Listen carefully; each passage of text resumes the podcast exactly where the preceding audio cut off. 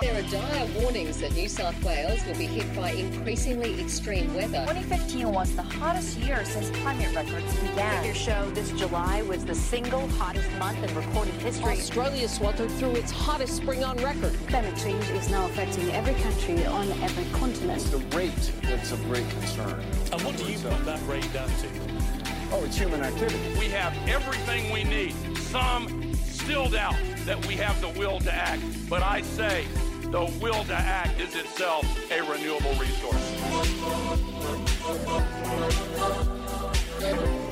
Hello, and welcome to Climactic, the flagship podcast of the Climactic Collective, the Trans Tasman Podcast Network, by and for the climate community of Australia and New Zealand. My name is Mark, and I'm proud to be the publisher of the Climactic Collective, and today marks the 1st of August. For the last month, through the month of July, we've been featuring on Climactic episodes about solutions to the climate crisis. Those that don't get into other topics of how to deal with, how to engage with, how to contextualize and understand the climate crisis, but instead those that really focused foremost on what we can do as individuals, as societies. And ironically, here we are on the 1st of August with arguably the biggest climate show we've yet released. This is part three of the Climate Revolution, a mini series from our friend Mik Aidt. Mick and his team run the Sustainable Hour, a community radio show on the Pulse, Geelong, Victoria. And this Climate Revolution series he's been doing is something special, more produced. And quite appropriately, after the last month of looking at solutions and actions, this episode for Mick and his team is dedicated to all the climate action campaigners who've burnt out after being involved in a decade long fight for a safe climate that so far appears to have led to nowhere. The graphs are still rising, carbon emissions are going up, and global temperatures are going up. The aim of the broader series is to provide you with the why, the who, and the how. You're going to hear a lot more in the course of this episode, and it's my great pleasure to be bringing it to you. So, now without further ado, I'll hand over to Mick and his team for this, episode 3 of the Climate Revolution series. We are rapidly reaching the point of no return for the planet. We face a triple environmental emergency biodiversity loss, climate disruption, and escalating pollution. Science tells us these next 10 years are our final chance to avert the climate catastrophe, turn back the deadly tide of pollution, and end species loss. How'd you end up in here? Oh, well, I tried to start a revolution but didn't print enough pamphlets, so hardly anyone turned up, except for my mum and her boyfriend, who I hate. But I'm actually organising another revolution. I don't know if you'd be interested in something like that. Do you reckon you'd be interested? I can't. I can't keep living the way that I'm living. Something. What, what is my role or what my place? The best thing in a revolution is conscious change of consciousness and mind bombs, which are kind of visual things that reach your heart. You're killing us. Stop! You're killing us. Through your inaction, through your corrupt behaviour, through your taking money from under the table, um, you're killing us. You're killing Australia. It's, it's unprecedented.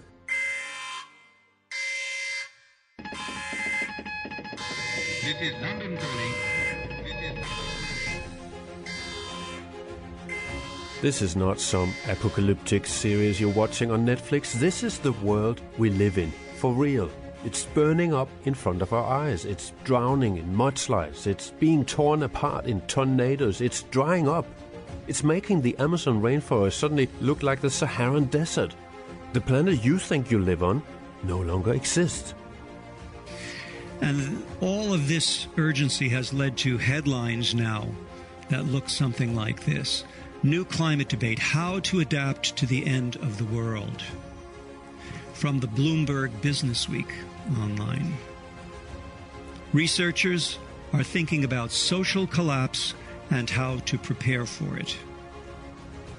We've reached a whole different watershed of how we are understanding what we face. Scientists warned the politicians and the fossil fuel companies 30, 40 years ago that climate collapse is beginning when we reach 1.1 degrees of global warming. And right now, with the policies our politicians are making for us, we are on track. Not for 2 degrees, but for 3 and 4 degrees global warming. Inaction on that one day will be called a crime against humanity. Net zero by 2050 is a crime against humanity. Already now, in 2021, we're hearing that in Pakistan, people are living in temperatures that are deadly. The scientists say that if we do nothing, if we continue as we're doing now, 3 billion people around the planet live in areas where temperatures will go above that level where humans can survive. 3 billion people, where they're going to go? According to a report from the United Nations, the national targets that have been made so far put us on a path to reduce emissions with 1% by 2030. 1%. What that means, as Greta Thunberg tweeted, our leaders are failing mankind completely, and media is letting them get away with it. You're listening to the first of a series of podcast episodes about finding your role in the climate revolution.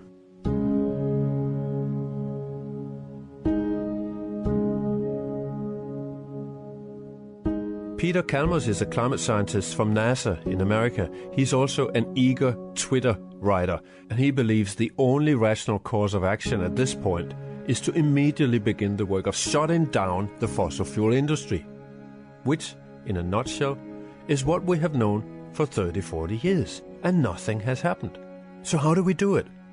Peter Kalmus, one thing has become clear the powers that be will not choose to stop climate and ecological breakdown. They will use the right words, but only to delay. Therefore, it's up to us. We have to up our tactics. The advantage we have, and that we must keep building, is numbers, says Peter Kalmus. That's the kind of clarity in thinking that I say we need. Because there's so much going on, it seems like there's so many options out there, so many initiatives pointing in all sorts of different directions. And in the background, there's this increasing mix of panic or anxiety, grief, disillusion cropping up. So that's what this podcast, The Climate Revolution, is about. I'm here to tell you that none of this is a surprise to anyone. We've seen it coming for a very long time. And it's in that perspective that I actually have some good news for you. And that is really the revolution that we talk about in this podcast is already happening. The best and the most important revolution humanity has ever pulled together is the climate revolution.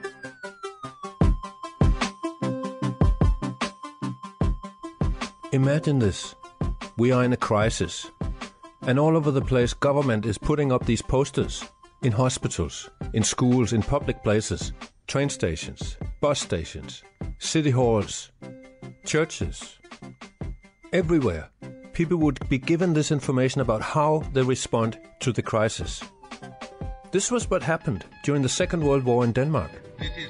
And here we have this terrible crisis coming right at us, threatening to wipe out one species after the next on this planet. But we don't have a government telling us anything about it. On the contrary, they're pretending it's not happening. So here's what we can do. Instead of saying, oh, it's terrible, the government isn't doing anything, we can produce these posters and put them up where we see fit. The storm is coming. We need to make some noise. That is why I'm here today. That is why I'm banging my drum. Wake up, people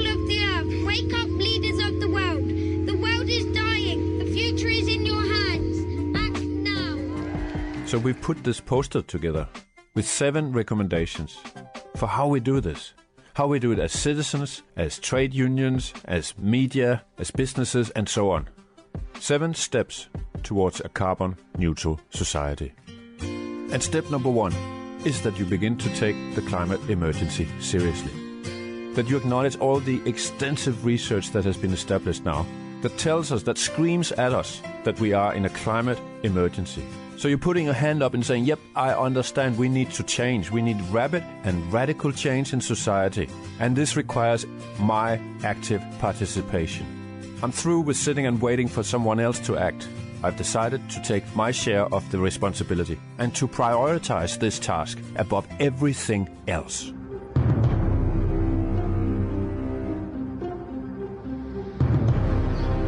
Floods have caused Germany's worst mass loss of life in years.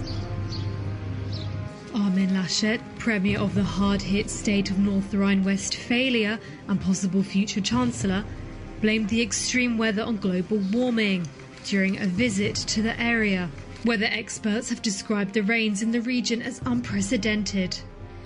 As residents begin clearing up, the scale of destruction has become clear. The German Weather Service has warned more heavy rain is due in southwestern Germany. We are facing a climate emergency. It's posing an existential threat to humanity. It's a crisis that requires rapid, far reaching, and unprecedented changes in all aspects of society, says the United Nations Climate Panel, the IPCC. What that means is that if we want to ensure good living conditions for all within the limits of the planet, we must redefine what living well means and create an economy that doesn't depend on growth. And all actors in society have important roles to play in this transition ahead of us. All the curves and all the graphs are going up. We are out of time. So, all of us, individuals and organizations, businesses and corporations, we need to become climate revolutionaries now. We need to come together now around the same goal. As citizens, we have both the right but also the duty to help shaping this society we want, where we slow down climate change and where we create a long term sustainable society, an ecological civilization. So, if I can change these small things, I might be able to change everything too. And if we do do it, we wind up with a much, much better world. However, there's one word which is probably more important, and I'll tell you this now. And maybe, if you're still alive in some 30, 40, 50 years' time from now, I think you'll remember that I told you about this in 2021. There's one word which will make it or break it for humanity, and possibly for all life on this planet, if we don't understand the value of this one single word. So, what is it? What word is it? As we speak already, people are dying, and there's lots of people, in particular those in the fossil fuel industry and those sitting in the parliaments, who have literally blood on their hands. In Oregon and Washington, nearly 200 people lost their lives to the heat. Across the West, thousands more are now in the path of fast moving and dangerous wildfires. And it's not just happening in the US. Siberia, which, you know, if you know one thing about it, you think it's cold, famous for its freezing temperatures, is experiencing its worst fire season in memory. Four million acres burned, with villages already evacuating their children because of the dangerous smoky air. In Germany last week, hundreds were killed and dozens of towns destroyed by the worst flooding in a thousand years. Tens of thousands of people are still without gas and power. In China, another once in a thousand year event, nearly a, a year's worth of rain falling in just three days, causing flooding that was so intense it left passengers trapped on a subway car as water poured in from all sides. Hundreds of people had to be rescued. A dozen passengers died. Extreme temperatures, extreme wetness, extreme drought, extreme weather events like this, as we've said many times, new normal. A new normal that has been brought to us by decades of inaction, led chiefly by fossil fuel interests, the politicians they donate to, an American right and American media devoted to denying science and opposing change while speeding us towards this disaster and worse. Climate change the monster that the scientists have warned us about would come is now right at our doorstep, right outside our windows. But don't blame the monster. There are people, criminals, who let the monster loose. And the real monster in all of this is not that the ecosystems and the coral reefs and the rainforest and the icebergs and all that is collapsing and disappearing. The most scary things in the future is what we, the humans, are going to be doing to each other. And the humans what can they do but burn?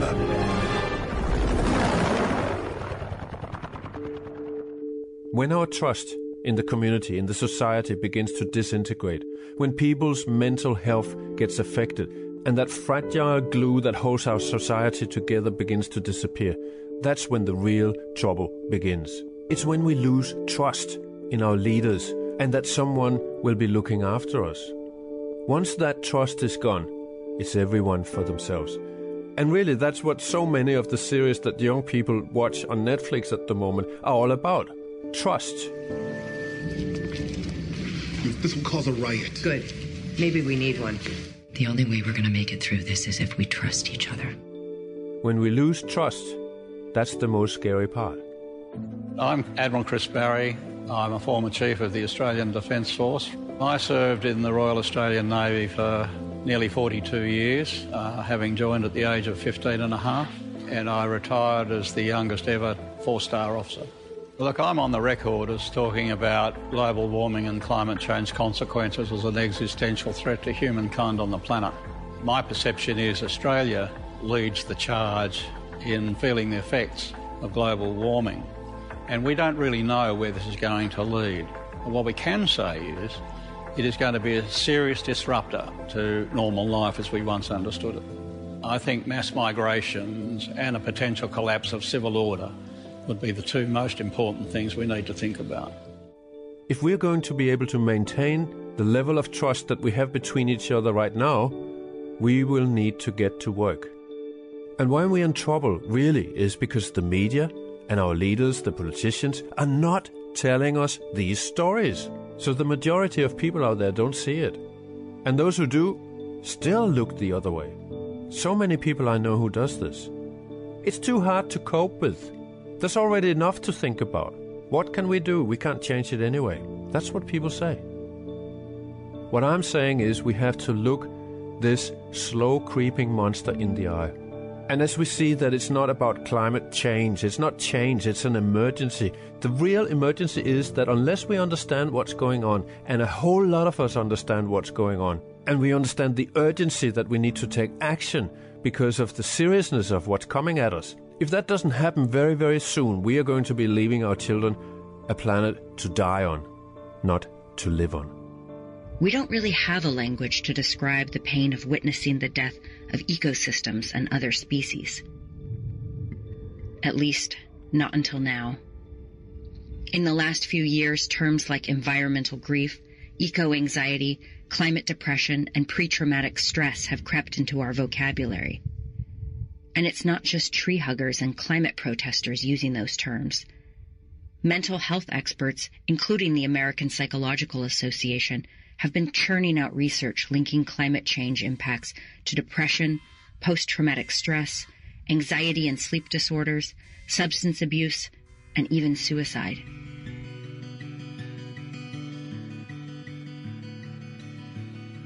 Up till this point, our efforts and all the campaigning seems to have led to nothing. If we look at the only metric that really matters, which is the Mauna Loa Observatory graph of the percentage of carbon molecules in the atmosphere, that graph has been on a long, steady upwards climb during our lifetime. What that tells us is that so far, all of this hard work, all of these climate campaigning efforts have in reality led to nothing. Whatever we've been doing so far, we've failed. All that tells us is that we have to do better now. We have to do more. We have to up our tactics. The advantage we have, and that we must keep building, is numbers. You know, this is the catastrophe that the warning has come so late. You know, when it's almost impossible to change change course because we are all now uh, absolutely uh, chained into lifestyles which are very, very carbon intensive. In the 30s, I mean, I remember even in my childhood, uh, in the 60s uh, and 70s, it was possible to live, uh, you know, by going uh, um, out to a farm and buying buying food from your neighbor or whatever. That is impossible now. Everything from food production to just, I mean, even going outside is tied to fossil fuels. The scientific knowledge and all the warnings from the scientists, all the political speeches, all our activism and protest marches, so far, it's had zero effect on the accumulation of carbon dioxide in the atmosphere. Zero effect on our collective continued burning of fossil fuels. We dumped something like 34 billion tons of carbon into the air every year. And what's really striking is we show no sign of stopping. The figure keeps rising, even now in 2021. Even though you'd think that most of us understand by now that these carbon molecules in the air means more heat, more disruption, more fire, more smoke, flooding, droughts, tornadoes, danger, mass death, collapse. The Leader of the Greens. Thank you, Speaker. My question's to the Acting Prime Minister. You have Australia on track to warm by over four degrees, running aside through our countryside. This is a death sentence for millions of Australians, including our farmers. Why are you doing everything in your power to make droughts and bushfires and extreme weather worse, ripping apart our country's social fabric? When will you listen to the Greens, the G7, and the International Energy Agency and Members start phasing right. out coal and gas? And when will you apologise to farmers for choosing coal over crops and putting the lives and livelihoods of so many farmers at risk? The Acting Prime Minister has the call. Oh, you talk of global warming, hell will freeze over when I start listening to the Greens. Before I start listening to the Greens, I tell you what, uh, treasonous I would call that. Absolute No, the Deputy, traitor Prime, to Deputy Prime Minister has to withdraw that. When I was born, that's 58 years ago, the atmosphere was at 320 carbon parts per million. In 1988, we passed that level, the 350 ppm, which is considered the safe zone. We left that in 1988. That was the same year that the Australian government and the CSIRO scientists organized two major conferences about the climate problem. And they came out of that with the promise that they would do something about it. That's 33 years ago. Now we are at 420 ppm. you know, the reason that we haven't made substantive progress on the climate front is because we have really, in many ways, struggled to come to terms with it. So, you know, there's obviously the overt deniers, and that's one form of denial, but there's another form of denial, which, you know, it's just such a difficult wicked problem to wrap your heart and mind around. The scale and violence of the climate crisis, the actual end of the world as we know it. I'm not saying the world will end, but as we know it, that is ending. So it's just such a difficult um, thing to come to terms with that that I would say that that is partially to blame for our ineptitude in actually tackling the crisis. That, in addition to all of the vested interests and corporate interests that are tied to the fossil fuel industry and to polluting and to carbon emissions. Frequently, I hear environmentalists talking about the existential threat of climate change. The existential threat. We are going to be eliminated. And what does the public hear? The icebergs are melting, the rainforests are burning, the coral reefs are dying, the polar bears are starving, our cities will be flooded, and our farms will dry up, and our coastlines will be wiped out. And there will be famine and starvation, and people will be fleeing the heat and the rising water, and there will be wars. And by the way, don't use fossil fuels. Don't use plastic. Don't eat meat. So those are the kind of things that we hear. Now, of course, I'm exaggerating here, but is it any wonder that people are confused and tuned out? This movie doesn't have a storyline except constant alarm, which cannot be sustained. Now, here's the thing about focusing on pollution. See, it's not overwhelming because it's all about hope. Even in the movie Predator, when we had this big shootout with this out of space creature, this predator, there was a moment where I looked at the leaf and I saw green phosphorus blood dripping down from one leaf to the next. And I said, if it bleeds, we can kill it. See, there was hope. This is what it's about. If pollution created by humans, then we can solve it. Humans can solve it. We can kill it. We can terminate it. We have all the people who are motivated by the plight of the polar bear and the loss of the rainforest. We have all the people who can change their whole life around and make every decision based on how they lower their carbon footprint. You might be one of those people. That is amazing. You are a trailblazer. But that is not a route that everyone can follow, and it is not enough to rely on what individuals can do by themselves.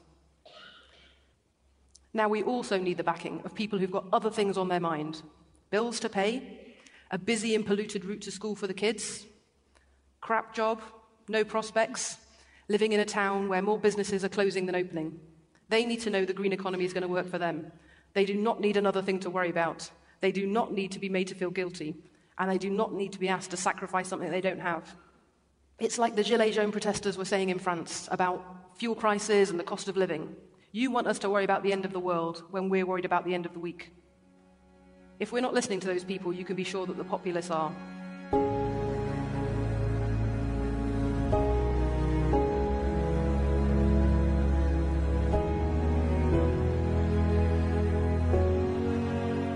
Understanding precedes action.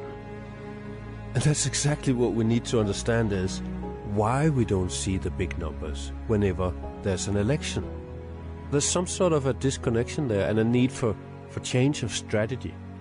So, if we want a real revolution, a genuine climate revolution, we'll have to listen to people like Jennifer Abbott here. She's the CEO of Greenpeace, followed by Arnold Schwarzenegger, and then the British economist Angela Francis. I think the real exercise here for the climate movement is to gain trust and then to create understanding. Since the Paris Agreement in 2015, the 20 richest countries in the world have basically ignored their emission pledges and invested an average of $600 billion per year into fossil fuels and similar industries. And that's after everyone heard that call from Paris that we have to stop burning fossil fuels.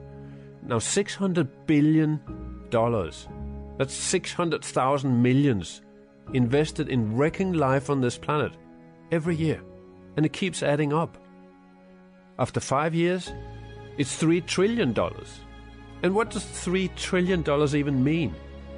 Well, if $1 was one second, take 1 million seconds, that's equal to 12 days.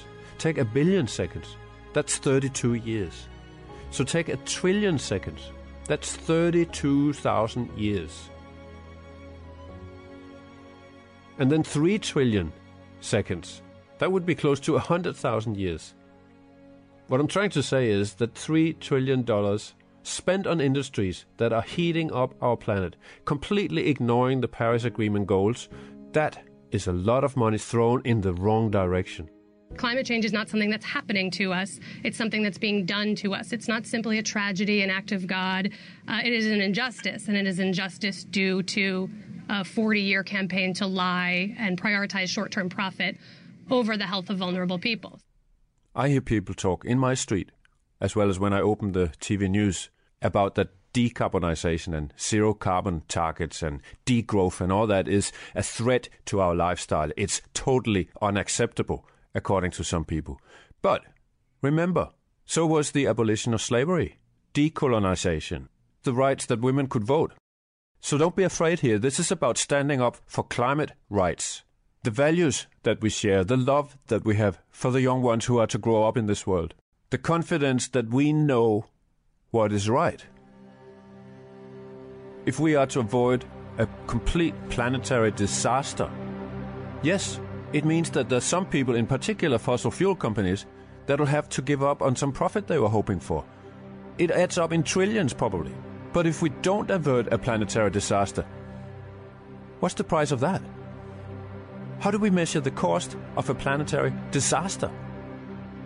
Which dad is it who thinks that he can call himself a loving father if he can't see what's coming and what kind of threat this represents to the very livelihood and welfare of his children? And yet he does nothing about it? My grandfather, Viggo, He was a freedom fighter in the resistance movement during the Second World War. And I've taken a great deal of inspiration from him and from that time he lived in. Unite in a national effort to save from destruction all that makes life itself worth living and preserve for future generations those liberties and institutions which others have bequeathed to us. I see it as we've been put in a freedom resistance movement situation once again. Only this time we can hopefully use the court system instead of weapons. I believe we should be suing governments and corporations. And there's good news on that front. It's like the courtrooms, the lawyers are beginning to wake up. In Europe, in particular, we're seeing people driven movements taking their governments and fossil fuel companies to court. And we're now, finally, we're beginning to see the courts, the judges are ruling that we do have climate rights in this world. The young generation is right when it's calling on the governments to address the climate crisis. We cannot solve a crisis without treating it as a crisis. It's right when it's saying you are not keeping your promises to tackle this crisis. There's been court cases in the Netherlands, in Germany, in Portugal. In France, the courts have given the government nine months now to get in line with the climate objectives that it actually signed up to in the Paris Agreement. And even here in Australia recently, there was a court ruling that this country's environment minister has an obligation to children over climate change, including when she's making decisions about whether or not to approve the expansion of some new coal mine. The Hague ruling absolutely demonstrates that a stranded asset risk is, is, is, is certainly here um, to stay and that our investors are increasingly interested in investing in renewable energy. And I think this really demonstrates that the structural tailwinds that are pushing for quicker adoption of renewable energy and moving away from stranded assets such as oil, gas, and thermal coal um, is very much demonstrated. Air pollution the, the produces low birth weight babies, has been linked to dementia and Alzheimer's. And we are toxifying the air. It is a crime that we have people right now who tell us that we can just keep polluting the air as much as we like when we see and we know that it's killing people. We know it's wrecking the climate system, it's heating up our planet.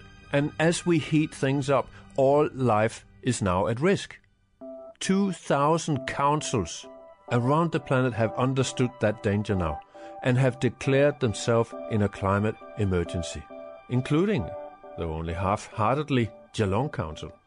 And in these 2,000 councils live more than 1 billion people. 1 billion people live in a jurisdiction that has declared a climate emergency. That is a call, a major call to our governments and to the global community as a whole. The United Nations wants countries to declare a climate emergency. The second step, once we've declared war on the climate monster, is to get into action. And each of us need to find our role in this. When it's an emergency, you figure out how you can help. You do what you're good at. You do what fits in and where it's needed. You find your role. We all have that choice. We can say, I want to be part of a positive revolution that turns things around.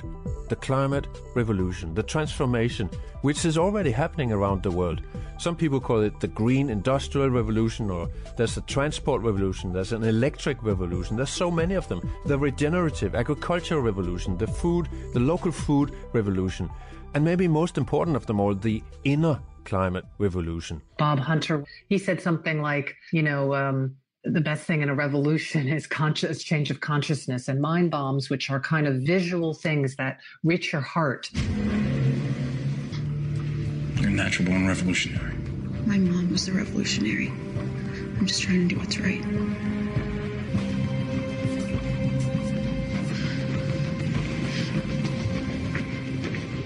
The searchlights are in position. The People's Army of Volunteers is ready. They are the ones who are really fighting this war. The firemen, the air raid wardens, the ambulance drivers. And there's the wail of the banshee. The way that we realize that we can actually turn our priorities around in this world where things are going upside down and we rediscover our real values. There's a value revolution happening where the good old fashioned values such as integrity, honesty, we know already which values it is we need. At Geelong High School, they've written on the walls in the schoolyard a list of values that the student look at every time they pass there positivity, creativity, respect, excellence, effort, responsibility, and teamwork. And I could add courage, compassion, love, care for each other, and for nature. All these values that drive us forward and connect people and give us that strength that we need to face the monster out there. But I tell you, the real monster is not climate change or the climate emergency. No, it's a little group of corrupt, short sighted, greedy human beings. It's these men and women in their fancy clothes with their millions of dollars to burn who believe they can just keep shoveling in profits from climate wrecking businesses and they're hoping somehow that nobody's gonna care. Well, they are wrong. They are going to be held accountable for their crimes sooner or later. People are going to see what's going on, and when that happens, there's some people that just need to be brought to justice. But the climate revolution is not about persecuting the rich or those who pollute the most and so on, those who don't care about anyone but themselves. This is another thing that the climate revolution demands of us that this is not going to be a them versus us kind of conflict. The climate deniers, the Adanis and the Rineharts and the Shell executives and Exxon, Viva Energy, the Chinese, the Russians, we are all humans. And we are all in this one together. And I say that because it's through love that revolutions are won. The climate revolution is what connects us with the rest of humanity, the rich and the poor, both those who pollute and those who don't. We are in a fight for survival, for life on planet Earth together. And it will only be when we come together that we can get things done in a way that we have never done it before. The climate revolution has to reconnect us with who we are as humans, as human beings. Our role in nature, our place in the world, in the universe. It draws us towards big questions about our existence. It draws us to rebuild our connection with nature. We are nature. And we can help each other not to be scared of any monsters out there. And we have ways that we can beat the climate monster. When you look up from that pillow which you were hiding under, you will realize that there is a lot of people in Geelong, in Australia, in Denmark, and in the rest of the world who are all deeply concerned about what we're doing to our planet and the fact that we are heading for a catastrophe. We're beginning to see a new generation of decision makers coming up, young people who put climate first people who want to change the laws so we can protect the atmosphere and ourselves and each other from this collapse and the catastrophe which we have created.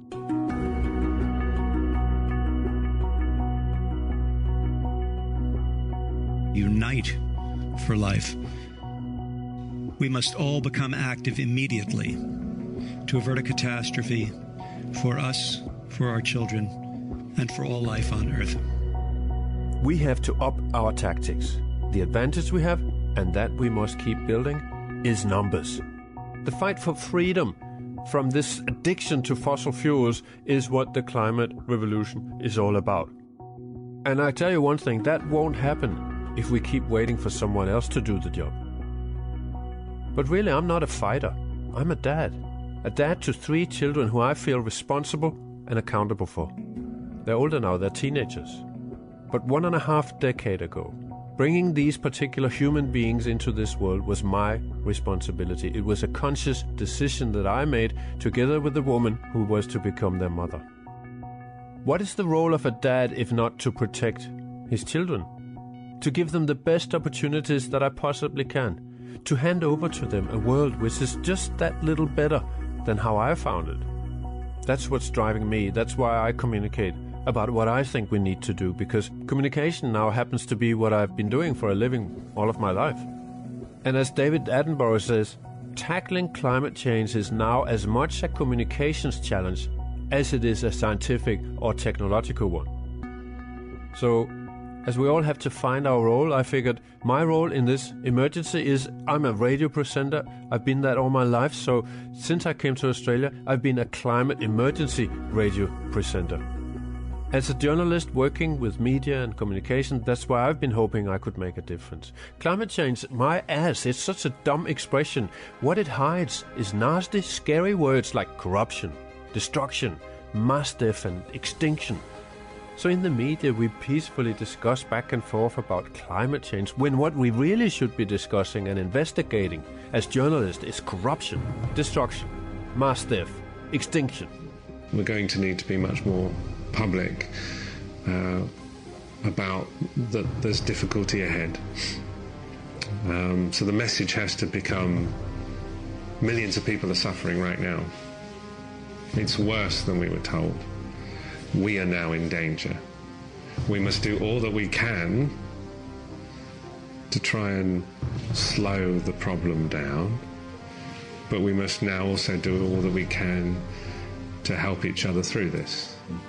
And it's that final bit which is not being said publicly yet.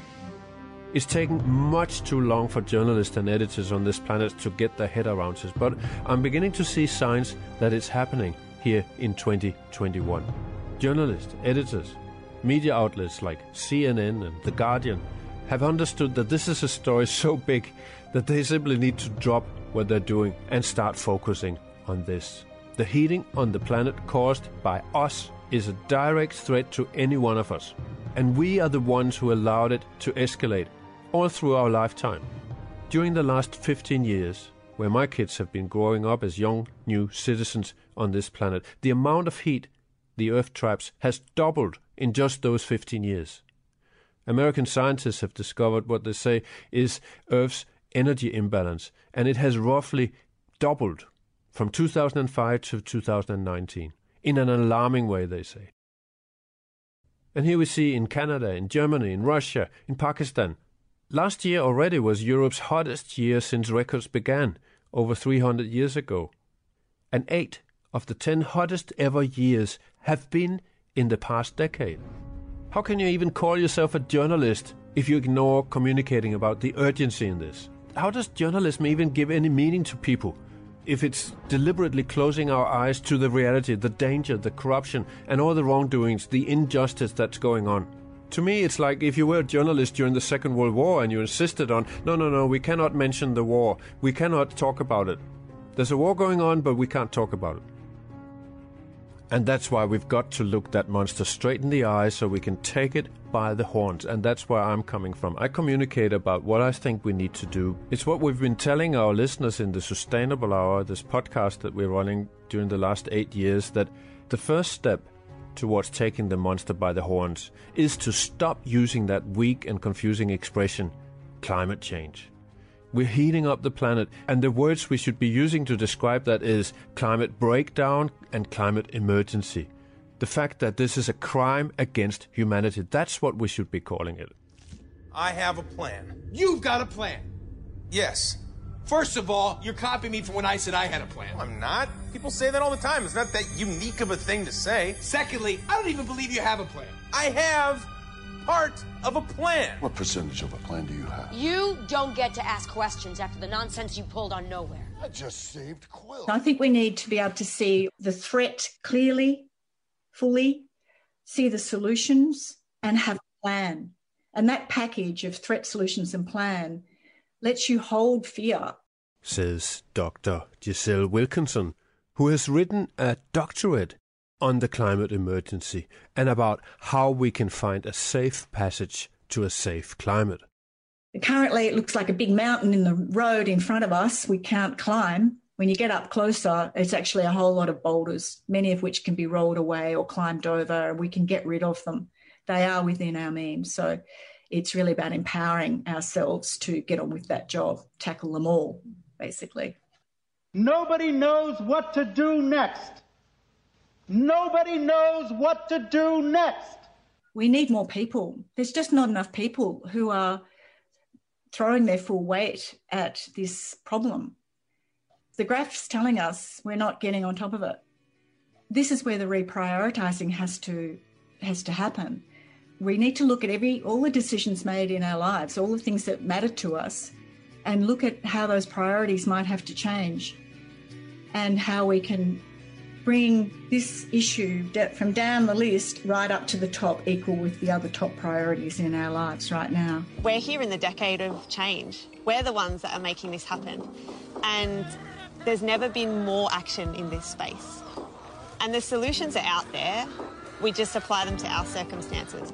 We have to we have to make our democracy way more active. We've got to be it's got to be participatory democracy, and um, voting is important, but it's it's it's not enough. We need to be getting our voices heard, um, left, right, and centre.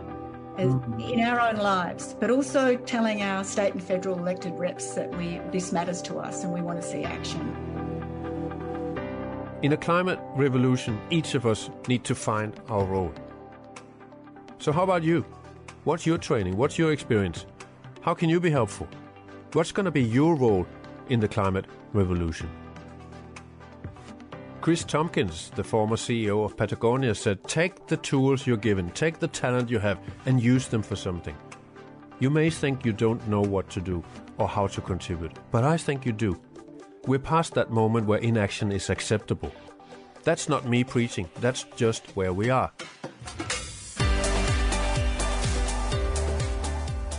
If you're a cook, become a climate emergency cook. If you're a builder, become a climate emergency builder. If you're a designer, become a climate emergency designer. An architect, climate emergency architect.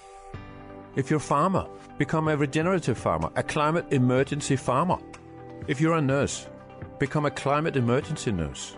If you're a doctor, you can talk with your patients about the climate emergency.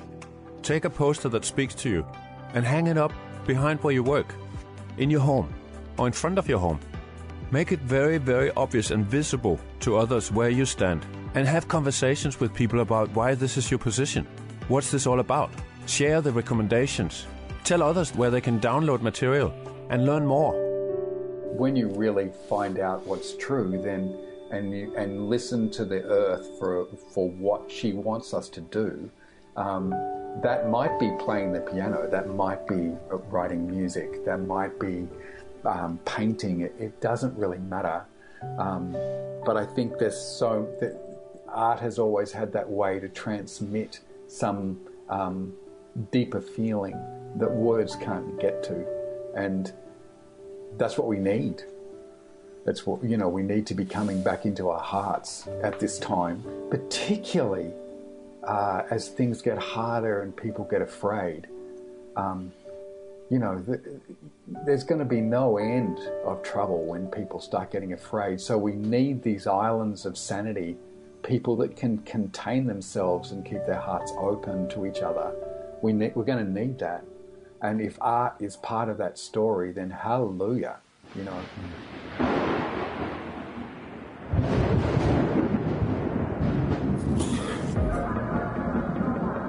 If you're a musician, you're an important pop star, become a climate emergency pop star. Or if you think it's more important to talk about the climate revolution, then just let that be the word you use. Become a climate revolution singer. Put a signature in the bottom of your email stating what you are. Climate revolution doctor, climate revolution builder, climate revolution artist. If you're a blogger, become a climate emergency blogger. Choose a hashtag that you like. Hashtag all for climate. Hashtag climate emergency. Hashtag together for the planet. Hashtag zero carbon. Hashtag climate revolution. Hashtag it's possible. Or maybe above all, hashtag find your role. I think have a look around. Is there anything already happening around you that you could get involved with? If there is, go along and see what they're doing and get involved. If there isn't, maybe start something. Identify five or ten people that you know who might be interested. Show a film, this film possibly, uh, to inspire people, and then have the invitation. Let's meet up and see what we might like to do. You know, for me, taking that step into saying, okay, I need to do something, however small. There's so much power in that moment in deciding to do that. I think the one thing you could do is to fall in love with the earth. Just go out and encounter nature in a deep way. Simply fall in love with nature. That's the most important thing you can do. The one thing I think we can do is to realize we're not just consumers. We are members of a household. So we could each of us go home and ask ourselves, what's the division of labour in this household and is it fair? How are resources flowing into this household? And how are we letting waste go out of this household? Are we enabling ourselves to be part of a regenerative economy with that through flow?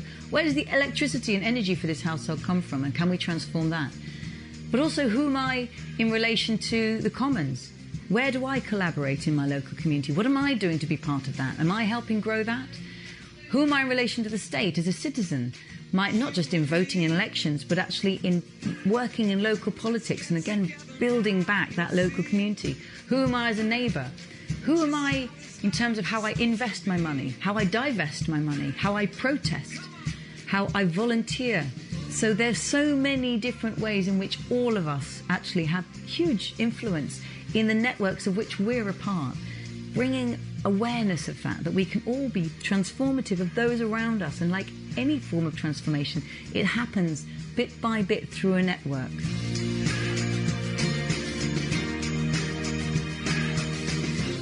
I think it's important to find something that you're passionate about.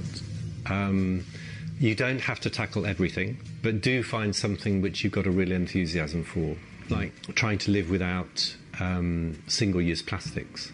Think about doing it, do it, and think about what the implications are further up the chain and further down the chain from you. And then you can start making decisions about you, how you can actually influence policy or the other decision makers. It, it never ceases to amaze me that someone says, um, but oh, it's all so controversial, all this kind of stuff about what I should be eating, what I shouldn't be eating, and so on, and I just don't know who to listen to, and it's, you know, so contradictory. And you say, okay, so is there one thing you think you think would make a difference? Is there one thing you think would make a difference? And of course, instantly they say, oh, I know I should be eating less meat. I say, okay, you know you should be eating less meat? Eat less bloody meat.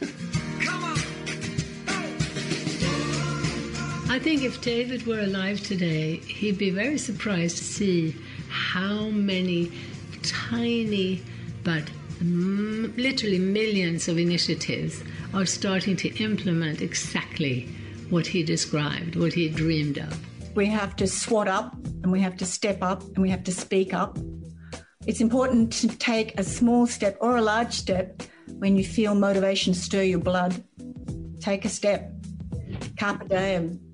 And start where you're at. So, wherever it is in your life where you are, there'll be a way of making some sort of step forward on this, communicating, taking action. And if you can't find time, if you can't yet liberate time to, to, to put to this new priority, then find an organisation that you can trust and get behind it and donate there time or money. Um, and automatic debits are, of course, very appreciated. So I think that there are ways to do it. Um, and then it's, you know, with, with all with our collective wisdom, we'll find the ways to crack into it. But we start close to home and leave the bigger questions till later. But um, for those who are ready to take tackle them, start now. So it's about the five things are reprioritize, use your voice, the buzzwords scale and pace, collaborate, and then finally, I'd really urge, recommend connecting with nature because that is a very galvanizing force for, for most people. It's, it's the precious, beautiful world that we want to protect. So it's a good place to be.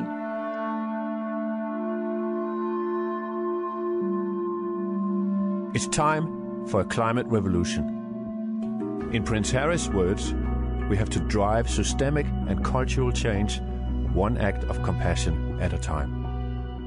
We do have capability inside us as human beings to pull out all stops and to do amazing things. And we do have a capacity when we combine these efforts together, when we collaborate, when we're resourced, when the commitment is, is 100%. My life is my own. And the future is up to us.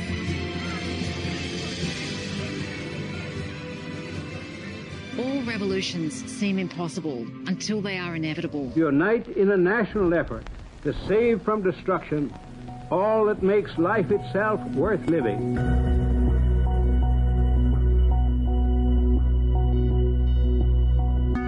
We need a forum for all nations to work together, and this is the ultimate tragedy of the commons free rider problem. It doesn't matter where a ton of CO2 comes from, and so if we don't demonstrate that we're all holding hands and taking steps together to build trust and confidence that there's not a lot of free riders on, on the actions other countries are taking. Um, so we need that process, which is kind of the, pro- the Paris process, uh, but it also, to be able to move with the speed that we need, is important for the leading emitters, which usually are uh, the leading economies, to come together and find opportunities to work together and collaborate. What time is it? You will not be able to stay home, brother.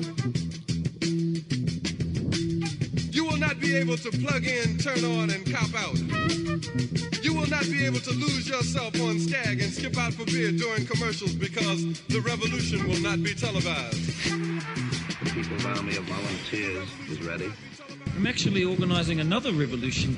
I don't know if you'd be interested in something like that. Do you reckon you'd be interested? The revolution will be live.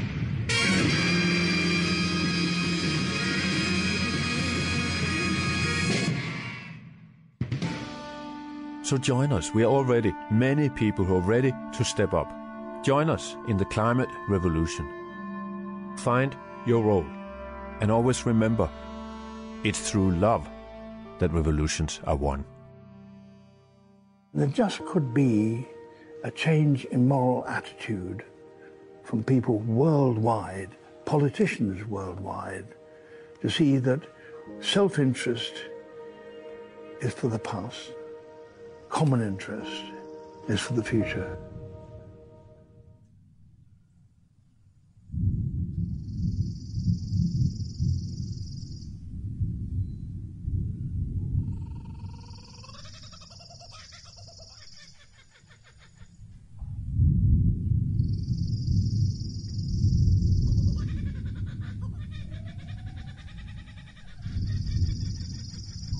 Planet Earth is 4.5 billion years old.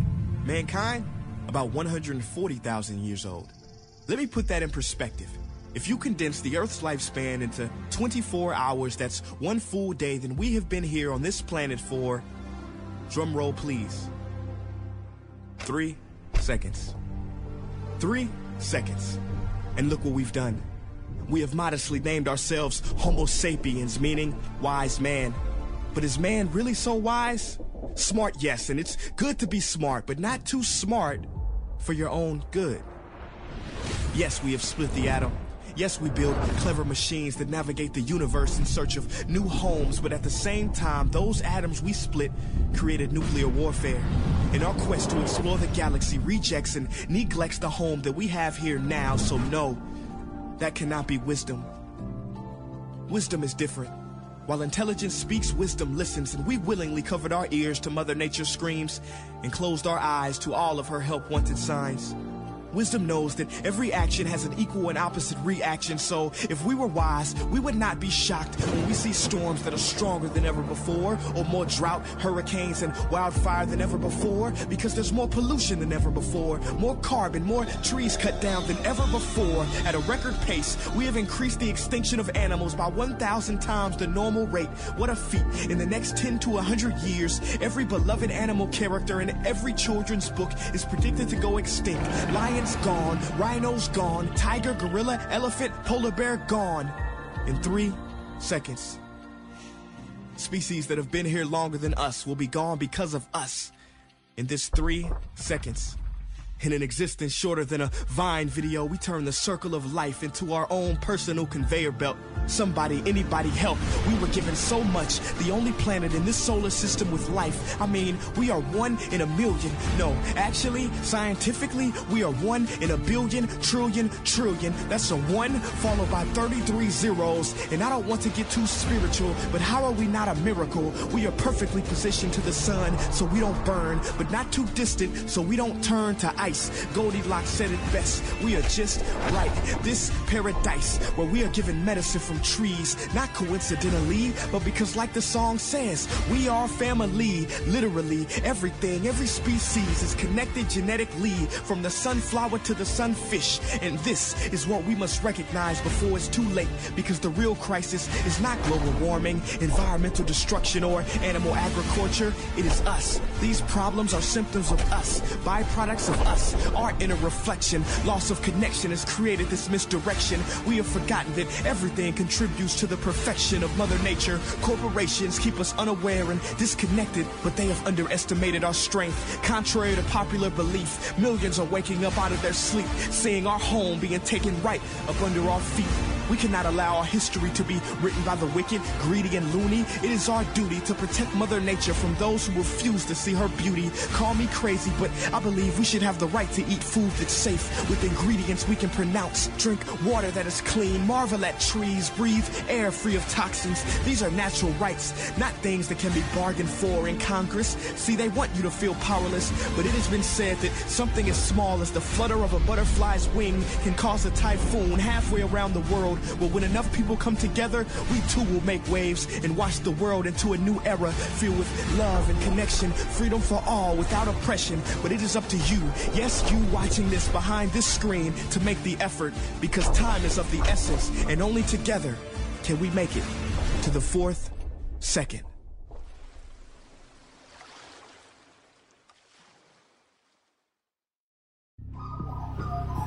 The Climactic Collective.